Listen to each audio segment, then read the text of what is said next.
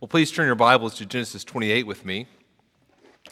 Genesis 28, as we continue to look at the life of, of Jacob.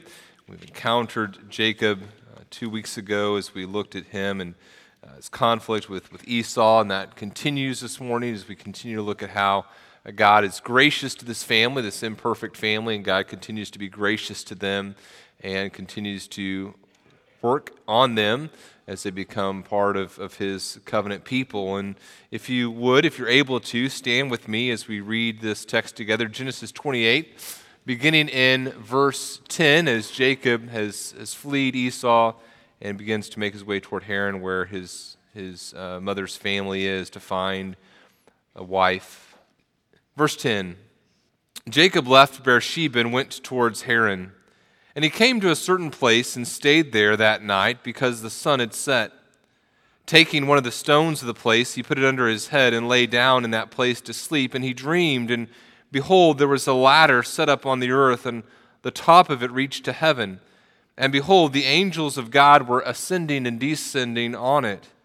And behold, the Lord stood above it and said, I am the Lord, the God of Abraham your father, and the God of Isaac. The land on which you lie, I will give to you and to your offspring. Your offspring shall be like the dust of the earth, and you shall spread abroad to the west and to the east and to the north and to the south. And in you and your offspring shall all the families of the earth be blessed. Behold, I am with you, and will keep you wherever you go, and will bring you back to this land, for I will not leave you until I have done what I have promised you.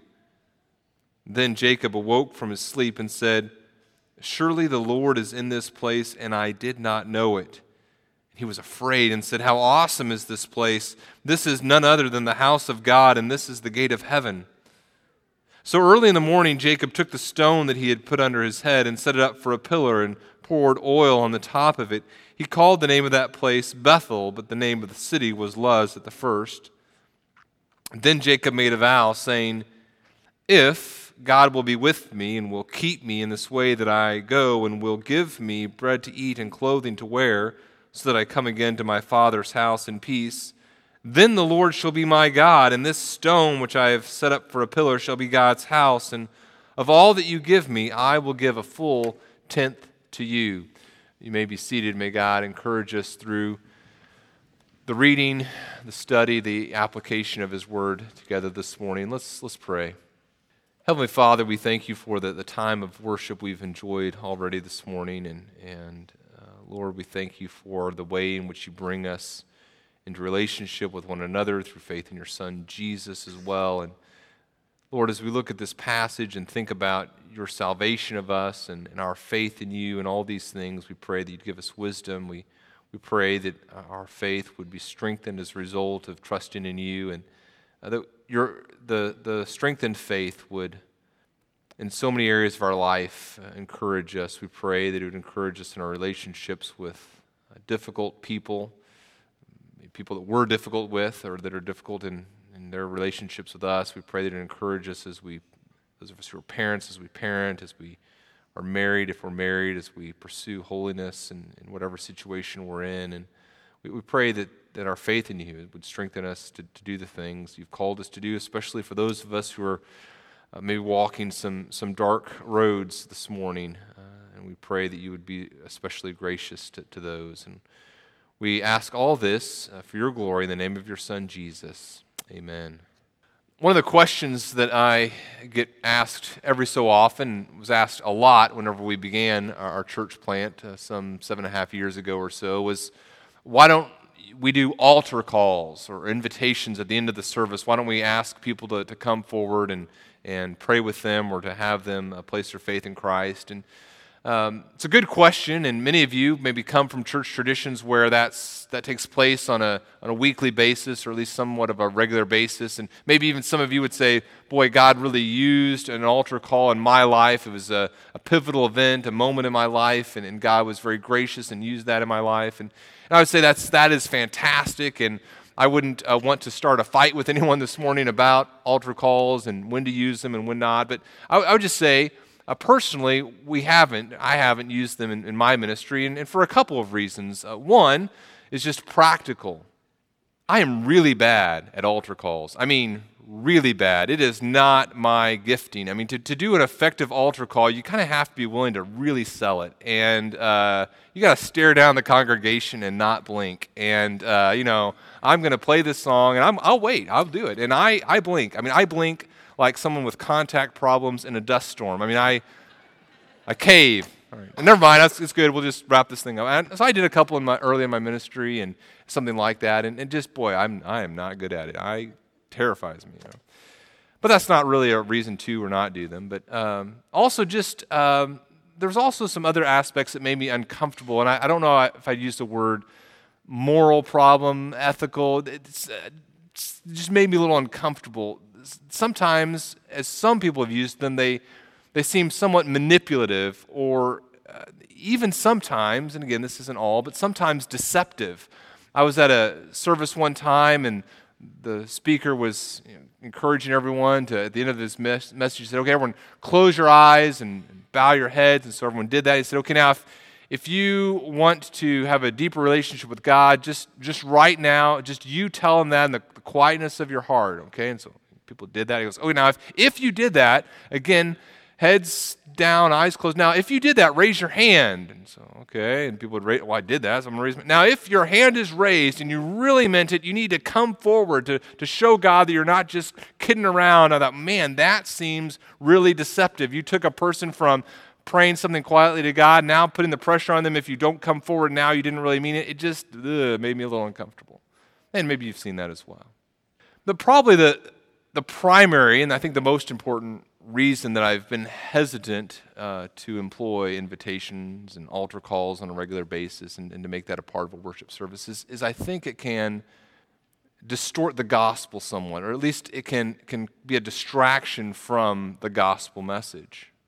The gospel message says that a person is to repent of their sins and place their trust in Jesus Christ alone for their salvation. That, that's what a person is to do. And, and that's, that's the terminology Scripture uses repent, believe. Those are biblical terms. And sometimes, whenever you have an invitation or an altar call, things kind of get a little fuzzy as to what a person is doing and, and why they're doing it. And Iain Murray wrote a great little pamphlet on the, the, invitation system and some of his concerns. And he talks about this. He says, The words believe and repent are replaced by other terms like give your life to Jesus or open your heart to Christ or do it now or surrender completely or decide for Christ and other, li- other similar language. And then there's, there's movement of the body that's kind of associated with doing those things. And so a person might say, look, if you want to become a Christian, why don't you come down the aisle now? And, and what eventually happens, and this is, this is kind of what I'm getting at, is that people get a little bit confused as to what exactly is it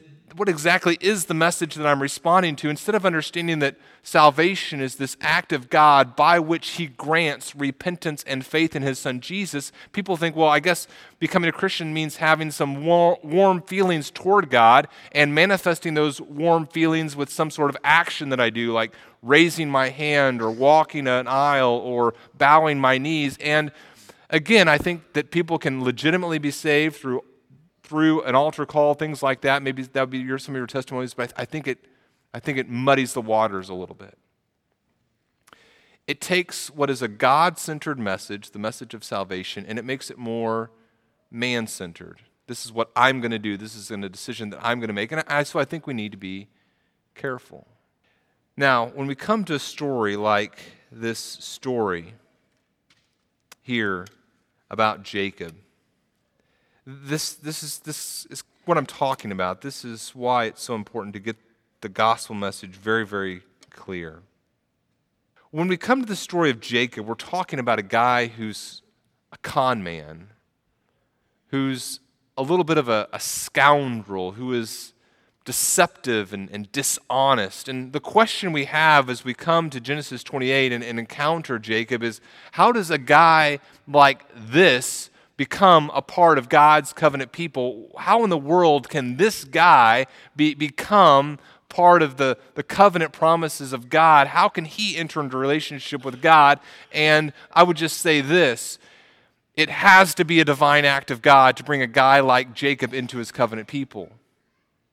There is not an aisle long enough for a guy like Jacob to walk down on his own volition to get into right relationship with God. There's nothing inherent in, in Jacob by which, he could, by which a person could say, well, that, that's what a person could use or, or could, could draw upon to come into relationship with God. No, salvation in Jacob's life must be a divine act. God divinely must act in Jacob's life to bring him into relationship with him, and the same is true for you and me. And sometimes, as we've twisted, not intentionally, but kind of distorted the clarity of the gospel message, it's caused us to, to not see salvation as an act of God, but to make salvation a more man centered decision. And I think there are some tremendous consequences to that distortion. And what I hope this morning that we see is I hope we see this. I hope we see that God is gloriously sovereign over all aspects of his salvation of us. That God is, is gloriously sovereign over all aspects of his salvation of us. That, that God is the perfect God for those of us who struggle with an imperfect faith. And as we look at this, I, I hope a couple practical things happen as you think about that truth that God is a sovereign God over all aspects of his salvation. First of all, I hope it helps you as you continue to walk with God. You see, if I came into relationship with God simply because I decided to, and I, I in and of myself pointed to something in myself and said, okay, this is what I'm going to use. I'm going to place my faith in Jesus. I'm making this decision on my own. If, if that's what happened, if I entered into a relationship with God in that manner, then that means I need to continue in a relationship with God in that manner. But if it was God in His sovereignty who gave me this, this heart that, was, that allowed me to place my faith and trust in His Son Jesus, if God was sovereign over even that, then what does that mean? That means that as I continue to walk with God, He continues to be the one who is sovereign over my continual salvation as I continue to walk with God. It's not dependent upon me and my work and my effort, but upon God. It also practically, this, this truth also practically affects me as I interact with others. If there was something in me that caused me to respond to the gospel and you didn't have that special thing, then it can create some, some arrogance on my part, right? I made the decision. I walked the aisle. I raised my hand. You didn't. There's something better about me than you. But if God was sovereign over this process, then it affects how I view you. It affects me in terms of how I view my children. It protects me from unfair standards and, and legalistic requirements. And, and kids, you can thank me later for this message, you know? Hopefully his mom and dad and, and all of us think rightly about how to view each other. God is gloriously sovereign over every aspect of the salvation of us. He's the perfect God for those of us who struggle with an imperfect faith. And we're going to see that as we look at this message this morning. And, and I want us to look at three things. Three things that I think will help us grasp a biblical view of the salvation that God brings about. Here's the first thing Here's the first thing. God provides the only way to approach an unapproachable God. God provides the only way to approach an unapproachable God. Look at the text with me, if you would, and remember what's happened. Jacob has, has left his family, and he's left Beersheba, and he's traveling to Haran towards his, his mother's family. And as he's traveling, he's estranged from his family, he's especially estranged from his brother. He has uh, very little things to take with him. He is in a, a tough situation. And as he, says, verse 11, comes to a certain place and stayed there the night, uh, he stays there because the sun had set. In other words, it's not like Jacob said, okay, I'm going to uh, travel from Beersheba and I'm going to try to get so far and I'm going to arrive at a, I'm, going to arrive at this, this predetermined place and at that predetermined place I'm going to meet God because I've heard he's there. That, that's not what happens. Jacob begins to travel and he stops for the night. And the reason he stops for the night is not because he has some sort of premonition about what's going to take place there. He stops there for the night at that certain place simply because the sun's set. Nothing that Jacob does puts him in a position to receive this, this message from God. If Jacob had been thinking, okay, how, how can I approach heaven? How can I access God? There's nothing that he could have come up with that would have helped him do it. But what happens? He simply places himself down for the night. He grabs a stone from nearby and lays his lays it down under his head as a place to sleep. And then we see in verse 12 what happens. It says he dreamed. And behold, there was a ladder, or perhaps a better word to use there would be stairway. There's a stairway set up on the earth, and the top of it reached the heaven. And behold, the angels of God were ascending and descending on. In other words, there's this, there's this access to God that exists in the place where Jacob is, and it's access that God has provided. There's the top of the stairway that's in heaven. The stairway reaches all the way down to the earth where Jacob is, and as, as God and his sovereignty reaches out to Jacob, Jacob can see these angels descending and ascending up this up and down this stairway. God has provided the means by which Jacob can have access to him. All God here. The most fundamental question of human existence is how can I obtain access to God? How can I transcend the physical world? And there is nothing that Jacob could have done to allow this to happen. It had to be God doing this, all God, nothing but God. Jacob is simply the recipient of this message. Whenever our, kids were younger, uh, we read from this, this little devotional Bible called the Word and Song Bible every night we'd sit down with them and read the word and song bible. And what it was there'd be a, a couple of stories and then there'd be a song that, that went with the story right before it or, or, several other stories. And so there'd be like the, the noah story and then arky or something like that. And then and then this story was in there. Jacob's jacob's stairway to heaven was, was in there and i read the story and i expected the hymn to be uh, the 1971 classic of led zeppelin stairway to heaven. Um, and it wasn't. By the way, I, apologize. Uh, Mike really missed it this morning, right? I mean, usually he can really pick the songs, but I don't understand why on a Stairway to Heaven was not one of the songs we sang this morning. But, you know, he does a good job most of the time. I don't know. Uh, I guess this way we both have jobs this week, so that's good. That's good. But when our kids were younger, we read that word and song Bible, and we came to that, to that story, and uh, the Led Zeppelin classic Stairway to Heaven was not the next song, but I'd sing it anyway, or at least the, the words that I knew uh, that made some sense to me. And uh, it didn't really help their understanding of the text, but we always laughed, right? And you know, some of you know the song. Uh, it starts off kind of that mellow song, that mellow tune. There's a lady who's sure all that glitters is gold, and she's buying a stairway to heaven.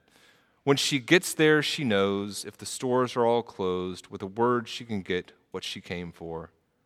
Ooh, and she's buying a stairway to heaven. And then you get to the end and you return to that imagery of the stairway. Dear lady, can you hear the wind blow? And did you know your stairway lies on the whispering wind? In other words, there's no, no substance to the stairway. And then there's that, that hard ending. And, you know, the kids would all laugh as I started to sing, you know, and as we wind on down the road, our shadow is taller than our soul. There walks a lady we all know who shines white light and wants to show how everything still turns to gold. And she's buying a stairway to heaven. You know, do that, that ending there, and the kids, you know, we're all laughing. You know. Totally not understanding the Bible story any better, but at least laughing about that, right?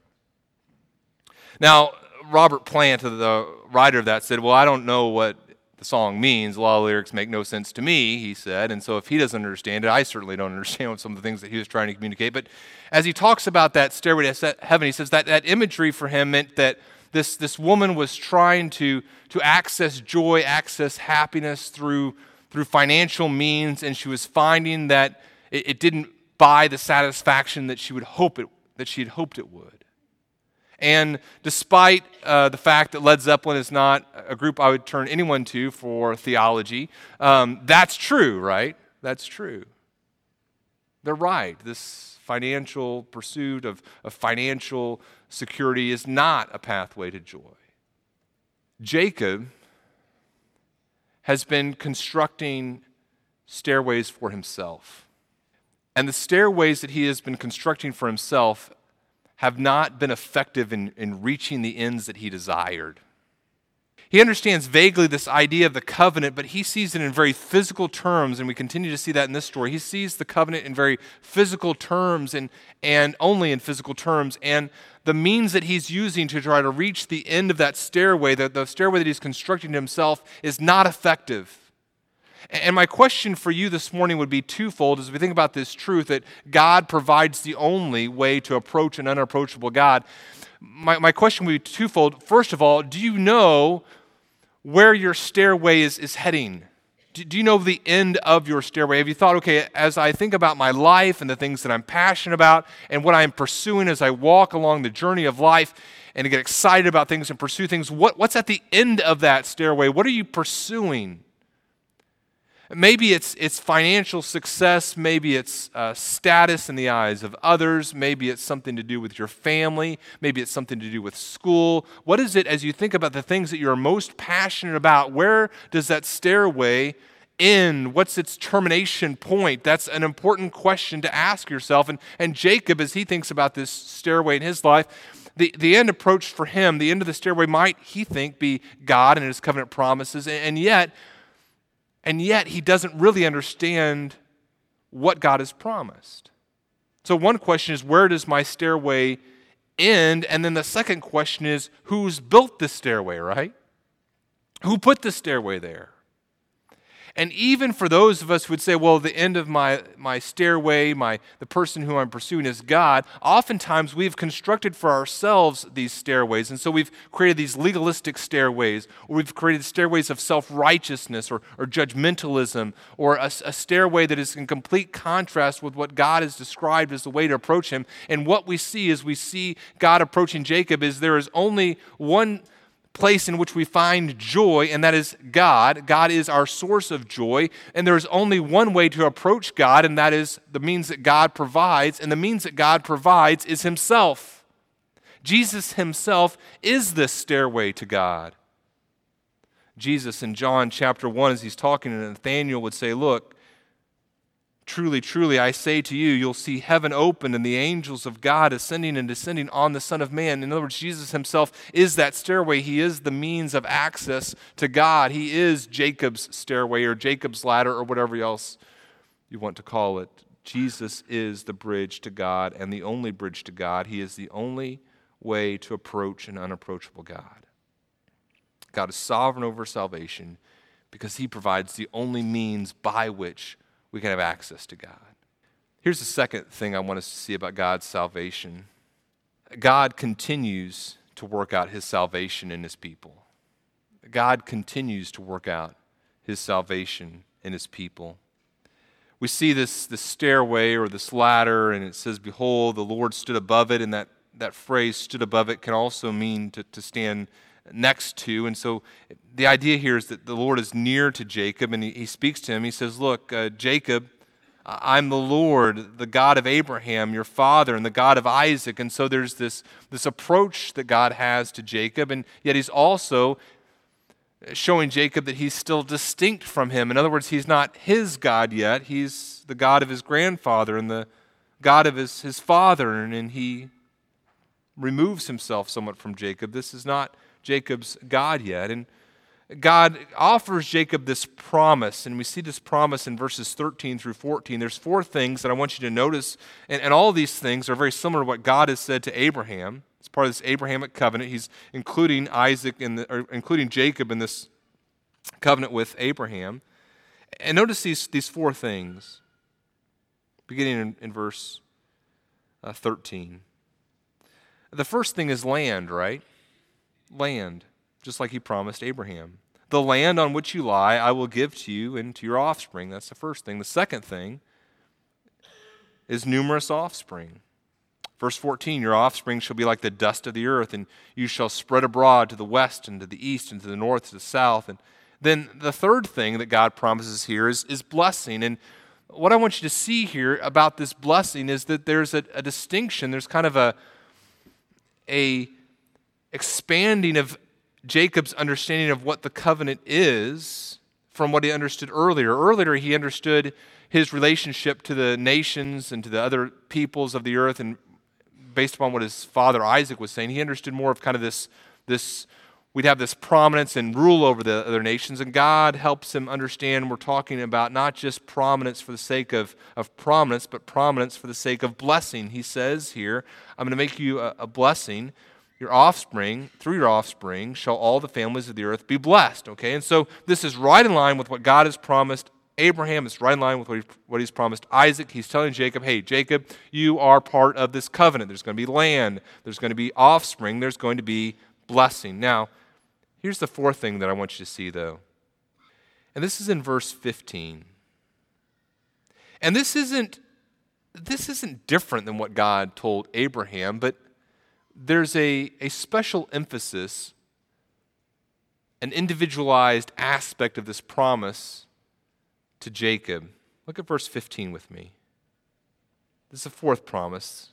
Behold, I am with you and I will keep you wherever you go and will bring you back to this land, for I will not leave you until I have done what I have promised you. Now, what does this mean? This means that God is saying, Jacob, I'm going to be with you no matter where you go. There is no place that you will be able to flee from my presence. And whatever location you find yourself in, I'm going to be there with you. My presence is going to be with you in a special way. And the things that I have promised, it's not dependent upon you to figure out how to get them. I'm, I'm going to bring this about. I'm sovereign over this process. This is a very God centered promise of salvation that God gives Jacob. And as we see God describing in the Pentateuch, preparing people to enter the promised land, we see there a picture of salvation. This imagery is referred to and returned to throughout Scripture. The idea of, of returning to the promised land and living the promised land is a picture of the salvation that God prepares for us. As we think about salvation, what we understand is that God prepares his people to receive it. Sometimes, as we think about salvation, we think of salvation just very, very narrowly. We think, okay, uh, I'm saved. I pray this prayer. I walk this aisle. I raise my hand. I do this, this thing. And so I get salvation. And then that means I've got like this. I've got like this card, this guaranteed card, and I can live the next 30, 40, 50, 60, 70 years, however, 80 years, 90 years, however I want to live. I can get saved, do this thing, do this, this thing, get the salvation, get the, t- the ticket, and then live my life. And then at the end, I cash in my ticket. I'm like, hey, God, sorry about the last 50 years, but I got my ticket. That's what we think of when we think of salvation. Now, is it true that there is security for the believer? Is it true that we're secure in Christ? Absolutely, right? Absolutely. John chapter 6. Jesus says, I've, I've come down from heaven not to do my own will, but the will of him who sent me. And this is the will of him who sent me, that I should lose nothing, that I should lose nothing of all that he has given me, but raise it up on the last day. This is the will of my Father, that everyone who looks on the Son and believes in him should have eternal life, and I will raise him up on the last day. What does that tell us? It tells us that those who believe in Jesus are secure in Christ. Jesus is going to lose no one. John chapter 10, my sheep hear my voice, Jesus says in verse 27. And I know them and they follow me. I give them eternal life and they will never perish, and no one will snatch them out of my hand. My Father who has given them to me is greater than all, and no one is able to snatch them out of my Father's hand. There is security. But here's the thing as Scripture describes our salvation, it tells us something else about this moment between placing our faith in Christ and this moment in which we are received into eternity. It tells us that there's going to be this process of continual salvation, of God continuing to prepare us for heaven. And it tells us that that, that God has given us during this time, this, this righteousness without which no one will see the Lord. Now, what does that mean? That means if between this moment in which I make this decision to follow Christ, place my faith in Christ, whatever you want to call it, between that moment and my entrance into heaven, if there is no growth taking place, that tells me that something was wrong here, right? Here's what we also see in Scripture that are passages of, of great warning. Jesus said to the Jews who believed in him, If you abide in my word, you're truly my disciples. Colossians chapter 1, Paul writes that Jesus has reconciled us in his body of flesh by his death to present us holy and blameless. In other words, why has he saved us? He's done it to, to do this in the future, to present us not as, uh, not as sinners, but through his righteousness, to present us holy and blameless and above reproach before him. Now, that's conditional. If indeed, if indeed you continue in the faith, stable and steadfast, not shifting from the hope of the gospel that you heard, which has been proclaimed in all creation under heaven, and of which I, Paul, became a minister. Paul's saying, look, if if here you receive Christ's righteousness and there's, there's no growth in your life, that should be a cause of, of grave concern. Philippians 1 6 tells us this this, this, this good summation of how God works. He says, I'm sure of this, I'm sure of this, that he who began, he who began a good work in you will continue it, will continue it, and will bring it to completion at the day of Jesus Christ. Here's the correction I want us to see about God's salvation. This past week, we had a major emergency. Someone else talked to me about this this morning. A major crisis in our lives. The coffee maker broke. Uh, you know that is not a good situation to be in, right? And uh, we handled this crisis well. Uh, there was a relatively new coffee maker, and so Whitney took it, the receipt to, to, to Walmart where we purchased it, and she said, "Okay, here's the deal. Here's the coffee maker. You know, we're shaking. Here's the coffee maker. Here's the receipt. Here's the warranty. Handle it, please." And they did very graciously. They had to. They had to. We had the receipt, we had the warranty. They're stuck. Now, sometimes we think of our salvation like that. Hey, I got the, I got the warranty. I, I got the warranty, God. 40 years ago, 80 years ago, 10 years ago, five years ago, I prayed this prayer. I walked this aisle. I was at a crusade and I bowed my knees. And yeah, nothing really has taken place over the last X number of years or months or minutes or days or hours or whatever, but I've got the receipt. You're stuck. Sorry, contract. Your idea. That's what we think of as salvation, some sort of contract that we've trapped God into. But that's not a biblical understanding of salvation, right? What is salvation? Salvation is a covenant relationship.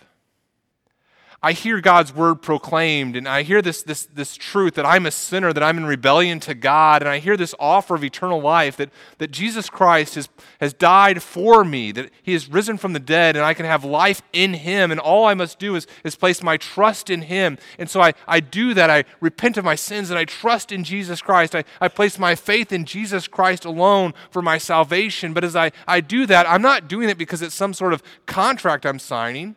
I haven't read a tract and you kind of read all the lines. Okay, I do this, do this, do this. I'm done. I got it. I got it. You know, show the track in heaven. That's not how it works. It's this relationship, this covenant relationship that I'm entering with God. And as I do that, as I trust in Jesus Christ as my Lord and Savior, I receive a new life. God transforms me, and I now am a, a new creature. And this relationship with God, this salvation that He offers, is, is far greater than, than just some, some future righteousness or just some, some future heaven. It is right now God begins the process of changing me and shaping me, transforming me into the image of His Son. Now, as we think about this, as we think about this truth that God continues to work out His salvation in His people, that, that God is sovereign over this process, that God is with us, there, there's two points of application I want you to think about.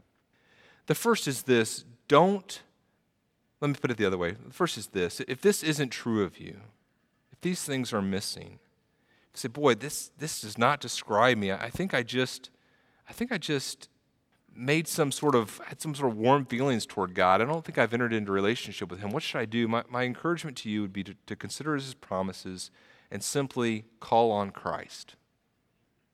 Call on Christ. Believe in Jesus. Trust in Him. Those are, those are biblical words to describe what God wants you to do. You turn from sin and call on Jesus, trust in Him, enter into relationship with Him.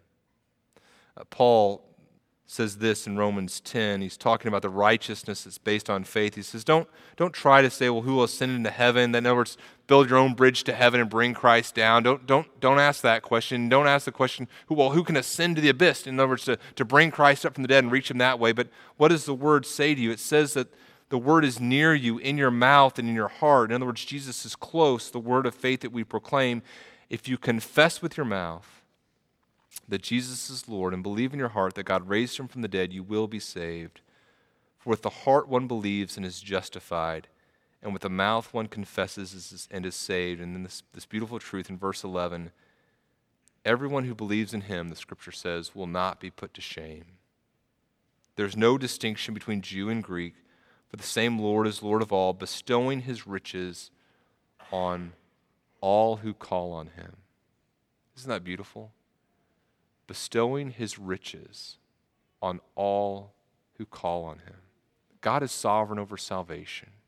And all of us who call on him can receive the riches of eternal life. Not just some, as beautiful as this is, not just some future salvation, but a, a salvation now. That's the riches of what he offers. For everyone who calls in the name of the Lord will be saved. Now, that's the, the first thing I want you to think about. If this is missing, if this, all you must do is call on Christ. Now, here's, here's the second thing it's related. Don't underestimate what God is promising you. As you think about God's offer of salvation, don't, don't underestimate all that it entails, all that God is bringing about. Here's what Paul would say in Romans 8 as he talks about the righteousness that we receive. He says, Those who love God, we know this, that all who love God are for them, all things work together for good for those who are called according to his purpose. For those whom he foreknew, he also predestined to be conformed to the image of his Son, in order that they might be the firstborn among many brothers. And those whom he predestined, he also called. And those whom he called, he also justified. And those whom he justified, he also glorified. Brothers and sisters, what does that mean? It means that God is sovereign over this, this whole process, and we shouldn't underestimate what God is doing as He offers us salvation. He is not just offering us this, this ticket to heaven someday in the future. What He's saying is, I am going to take you and I'm going to transform you, and I am going to be with you. As He says to Jacob here, Look, I'm going to be with you. You go here, I'm going to be with you. I'm going to bring you back here. I'm going to bring about all that I've promised. And, brothers and sisters, here's the deal. If you are a child of God, if you are His disciple, if you are His sheep, you are going to hear His voice, and God is going to to bring about in your life all that He has promised you. Whatever hard things He takes you through in that process, He's going to do what it takes to bring about in your life what He's promised you. That's what He does for His children, that's what He does for His sheep. Here's the third thing Here's the third thing I want you to think about as we try to think rightly about this, the salvation that God provides us. God requires us to not just be aware of his covenant, but to be faithful participants in it. Verse 18 tells us how does Jacob respond? He takes the stone that he put under his head, he sets it up as a pillar, he pours oil on it. He calls the name of the place Bethel. Bethel means house of God. He's going to return to Bethel in chapter, chapter 35. And then he makes this vow. He says, if God's protective presence is with him, if God's divine provision is with him, and if God brings him back safely, if those things take place, God provides for him, is with him, he provides for him, brings him back. If those three things take place, then he says, What am I going to do? Then you'll be my God. Then I'll be devoted to you. There'll be dedication. He offers this, this stone will be God's house. And then he, offers a tithe. Now, here's the question Is Jacob saved? You read that. Okay, is he saved? what just happened there? I don't know. I don't know. He's elect. he will be. Is he right there? I don't know. There's some good things that he does, right? I mean, I think it's good how he, the things that he vows are in response to what God has just said. And so maybe there's a little bit of an imperfect faith here, and I don't know if it's saving faith yet or not, but, but uh, he, he promises good things. This is in response to what God has promised. It's not just, he's not just demanding random things. The offering, nice touch, like that, good, right? But there's some things that make me uneasy too, right? Maybe these things make you uneasy too. The, the, conditional nature, if you do this, like, why not just say, You're my God? Okay, I got it. Thanks for the stairway. You're my God. Why doesn't he do that? I don't know. It's not an altar that he offers. Now, in chapter 35, when he comes back, he's going to build an altar. I believe at that point he's saved. He's, he's part of the covenant in, in terms of his faith as well. But he's elect, but I don't know if he's I don't know if he's received God's gift of salvation through faith yet and belief. Now, what I want us to see as we look at Jacob's response, it, it's not enough just to be around something, to be a part of it and receive the benefits when I was in high school, I, uh, I worked at a cafeteria. I was, uh, I was the drink boy. My job was to get drinks and place them up on the, the drink line.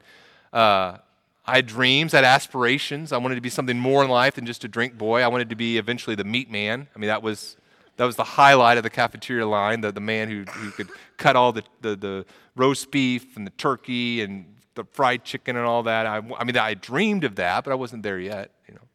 Start small, dreams.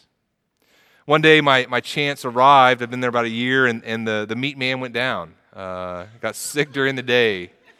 And several hundred people also within the coming days, probably. But he went down, you know. And I found out I did not have what it took to be the meat man. I did not know how to cut a turkey. I did not know how to cut the roast beef, and it was a disaster. And I got uh, I got demoted to mop mop kid, you know. you know. Now I had been around the meat. I had smelled it. I had seen it. I tasted it occasionally, you know. But that didn't mean I, I knew what it what it took to, to be a part of that, that cafeteria line. It's not enough to, to be a, a part of the church, to be around the church, to see people who are enjoying the covenant promises of God and, and see people who are in faith. It's not enough just to be around those things. God calls you and I to, to, to come to Him, to, to understand this, this stairway, this bridge to Him is only found in His Son Jesus, and for us personally to trust in Him, to, to say, okay, this, is a, this salvation is a salvation that you have brought about, and I'm, I'm placing my faith in you, and as I do so, you are granting me the repentance and the faith to do this. Don't understand how that works out, but I'm, I'm trusting in you. This is about you, and I'm trusting in you. That's what God requires of us. Now, here would be, here would be two points of, of application for you as you think about this truth that God requires us not just to be aware of his covenant, but be faithful participants in it. It's not enough. Jacob, God is going to do some amazing things in Jacob's life. Jacob is, is not where he needs to be yet. If he has faith, it's, it is really weak faith He's not where he needs to be. God is going to continue to work in him because he's elect. God is sovereign over Jacob's salvation. Here, here's the two points of application. One, don't assume, don't assume you're in. Just because you've been in the church, just because you think biblical things sometimes, just because you have a Jesus bumper sticker or whatever it is, uh, just because you're voting Republican. I mean, whatever it is that you think Christians do, don't assume you're in. Right? God calls you, God calls you to understand his gospel message, the good news of placing your faith in Jesus Christ, turning from your sins, placing your faith in Christ. God calls you to do that. And if you haven't done that, if you haven't called on him, don't assume that you're in. My second encouragement as we think about this truth is, is this um, don't assume others are out. Don't assume others are out. Sometimes we can be incredibly ungracious toward one another. And here's the beautiful thing about God's salvation. In this story, God isn't done with Jacob yet. You encounter Jacob here in Genesis 28 and you think, man, this guy, I don't get this guy. Man, this guy gets all these things and he deceives his own father, he hurts his mother, he swindles his brother. I mean, this guy, this guy doesn't get the covenant promises of God at all. Doesn't he know the covenant promises are about this, this, this blessing that's also designed to, to bless the nations and all he is about himself? This guy, I don't even want to deal with this guy. This guy has no part of the covenant people of God. Man, be gracious because God is going to continue to bring Jacob through some very difficult things in order to bring him to a place where he is in right relationship with him. And you don't know what God, I don't know what God is doing in the lives of our brothers and sisters in Christ. So, brothers and sisters, be gentle with one another. Be holy, yes. Pursue righteousness, absolutely. But handle one another tenderly, gently as we recognize that, that God is a gracious God who's, who's working this salvation thing according to a sovereign plan. And we don't know what his, what his work in other people's life is like. God foreknows, He predestines, He calls, He justifies, He glorifies His people, and that's the God whom you and I are called to place our faith in. God is gloriously sovereign over every aspect of His salvation of us. God is the perfect God for us in our imperfect faith. Let's pray. Heavenly Father, we, we thank you that you are such a gracious God to us. We pray that we would exude that grace toward others. We, we pray that your, your salvation in our lives would continue to, to bring fruit, that you continue to draw us more and more to yourself, and that our, our whole hearts would be in full submission to your Son, Jesus. We pray this in his name. Amen.